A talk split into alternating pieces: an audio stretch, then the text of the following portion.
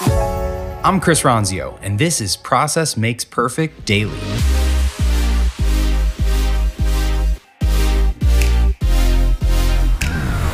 Welcome to today's episode. This is your daily dose of the Process Makes Perfect podcast by Trainual. Let's get into it.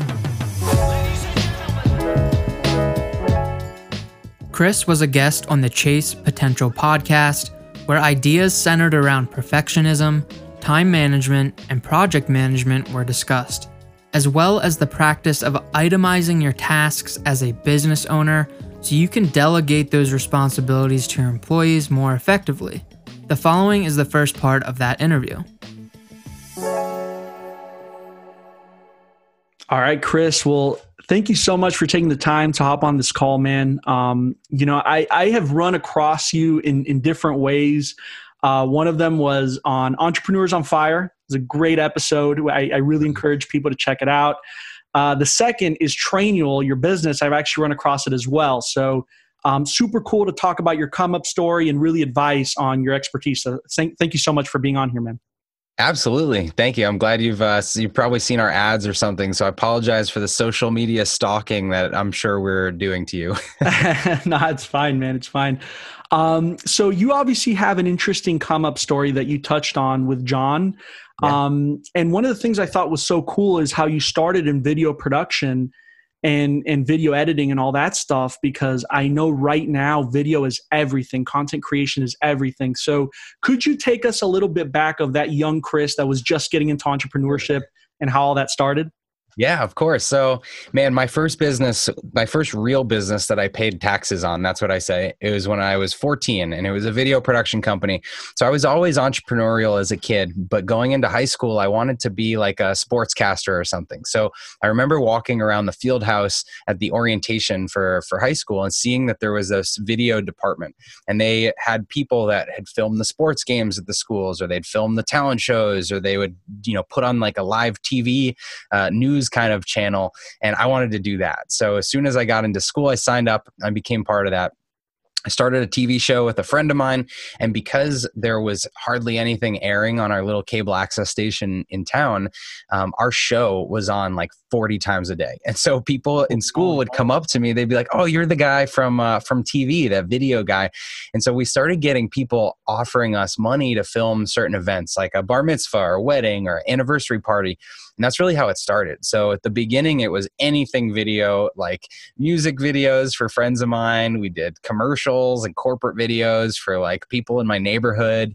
And, and it was just really anything we could do to make money, but really learned how to be creative and buy equipment and turn a profit on, on rentals and so many little facets of business. And so as I grew up, the company evolved and we went from doing anything video to just doing live sporting events so it started at my high school doing the events at the at, at the school soccer games baseball games cheerleading competitions and then it turned into state level events and then all around new england where i grew up and up and down the east coast and so by the time I graduated college, I set up an office in Boston. I had a handful of employees, moved across the country to set up a second office. And so the business was really starting to grow. So one question I have for you because I've I've kind of seen this happen with a lot of entrepreneurs where they're trying to figure out how good should they get at a at a certain skill before they start a business in it. So let me give you an example. If somebody is interested in video, right? Mm-hmm. How good should they get into video before they decide I want to create a video production company? And I know it's it's a very general question, it's very broad and it might seem loaded, but a lot of entrepreneurs are kind of like in that state where they're like, I really want to start this thing, but I don't know if I got to buy one hour long courses or if I got to, you know, watch YouTube all day. You need to be not good at all. You need to be better than your customer. That's that's as good as you need to be. Because, you know, when I started in video, like I I didn't even have the easy tools like iMovie and stuff that are available today. Like you can edit videos on your iPhone today. I remember when this tool like that made montages came out, video like photo montages. It was called Animoto. I don't know if it's still around, but I remember that tool coming out and it was like you could upload a bunch of photos and it would just produce a video for you and it cost like $20. And before that, the easiest way to do that was you'd have to scan all these photos and then you'd have to lay them out on this video editing timeline and every single photo you'd have to like fade in and fade out and move. And it would take hours and hours. And so when people didn't know this little trick that I had to upload photos and it just produced a video they they think i can't do this. So they want to hire someone to do it. So as long as you're like one step ahead of your customers you've got a skill or a tool or a software that they don't know about or they don't have the time to invest in then that's all you need to get started. You don't need to be great.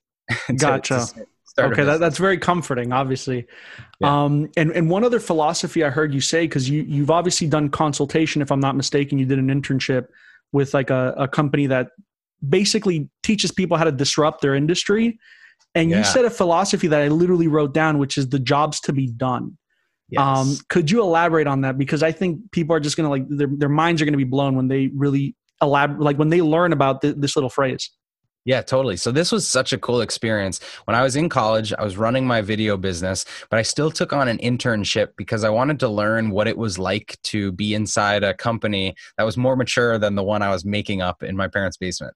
So I, I needed like some example to build after. And so I got this internship at a management consulting firm called Innosight. They're in Boston. And they were based around this principle, this idea of disruptive innovation. So there's this book, The Innovator's Dilemma. It was written, you you know uh, years ago but it's this this foundational book if you're learning about innovation. And one of the concepts is jobs to be done. And it's when you when you buy a product or a service there's a specific job that you're trying to get done by that product or that service. And so an example might be like if if i was trying to put a you know to to put a hole in the wall and I was looking for just the best drill, right? Like companies that are focused on innovating like incrementally one step at a time they might be thinking like how do i make a sharper drill bit? How do i make a bigger battery? How do i put a light on the drill so that they can do it in in the dark? And those are little incremental innovations. But then something totally different comes along that's like well why do they want a hole in the wall? They're trying to hang a picture. Like 3m comes along and makes these little sticker things on the wall that hang your pictures and it's easier and it's infinitely cheaper than a drill but it's the same job to be done. Like you're trying to hang a picture. And so if you think about the the customer the customer's problem and the job that they want to be done you can actually produce these ideas or innovations that are totally different from how everyone else is operating. And it was a super powerful thing for me to learn. It's been definitely uh, uh, influential in my career yeah, and I know you mentioned with the um, the video production company, the way that you used that was the speed at which people got their their videos, right? Yeah. Yeah. So people like parents were attending events. Their kids would participate in these sporting events. And the traditional way of doing this was a videographer would film the whole event. They would take your order on site and they would edit it and polish it up, put it in a pretty case, put titles and animations and all this stuff on it. And they would ship you this finished product that was like something you might sit down and watch in your living room. But as we were going to these events, everybody just wanted the video quicker. Like they they were like that's why they would want to film it themselves was so that they could go home the same day and watch like how they did that day. And so we focused totally all of our energy on turnaround time. And we started, we bought hardware that would live render the video and, you know, write it to DVDs and then eventually USB, like little flash drives, and then eventually just live streaming and on demand. It was how do we get this stuff to people 10 minutes after their competition so that they can just take it home with them? And that's what really helped us scale. It was shedding all the other innovations, you know, all the animations and music and editing, and it, it made the business a lot better. Yeah, no, I love that. And and you know, I was actually thinking when you said that on Entrepreneurs on Fire, I actually thought of the concept of what John Lee Dumas did, right? Of of seven days a week. And I remember I've told people, this guy's got seven podcasts a week. People are like, how does he do that? Like that's insane, right? Yeah. Um, you know, even on my own, I'm I'm launching probably a podcast like once every two weeks, once every three weeks. There's editing, there's you, you know, talking to business owners, there's figuring out logistics where he's just like, boom. But he just found out that the job that needed to be done was people are on a commute or they're you know living their life and they just want to hear a new episode with a new voice new fresh face and how can we speed it up? So if you look at his site and you look at some of the promotion he does it's very quick right? Like he's not spending too much yeah. time you know doing doing all this other stuff that's going to prevent him. So i think that kind of goes with what you're saying with jobs to be done. Like how can you figure out what somebody needs and then speed that up so that they can get it yeah. right then and there. Absolutely. And it's you know it's the same with like you know I, I, subscribe to a lot of podcasts that are just weekly podcasts and i go for a run almost every day. So when i'm out about to run, I'm scrolling through and being like, oh, there's not another one yet. There's not another one yet. But then you've got John or you've got Gary Vee or these other people that put out daily content or multiple times a day. You always have something to listen to. And so they just understood what their customers wanted, what their audience wanted, and they produced it.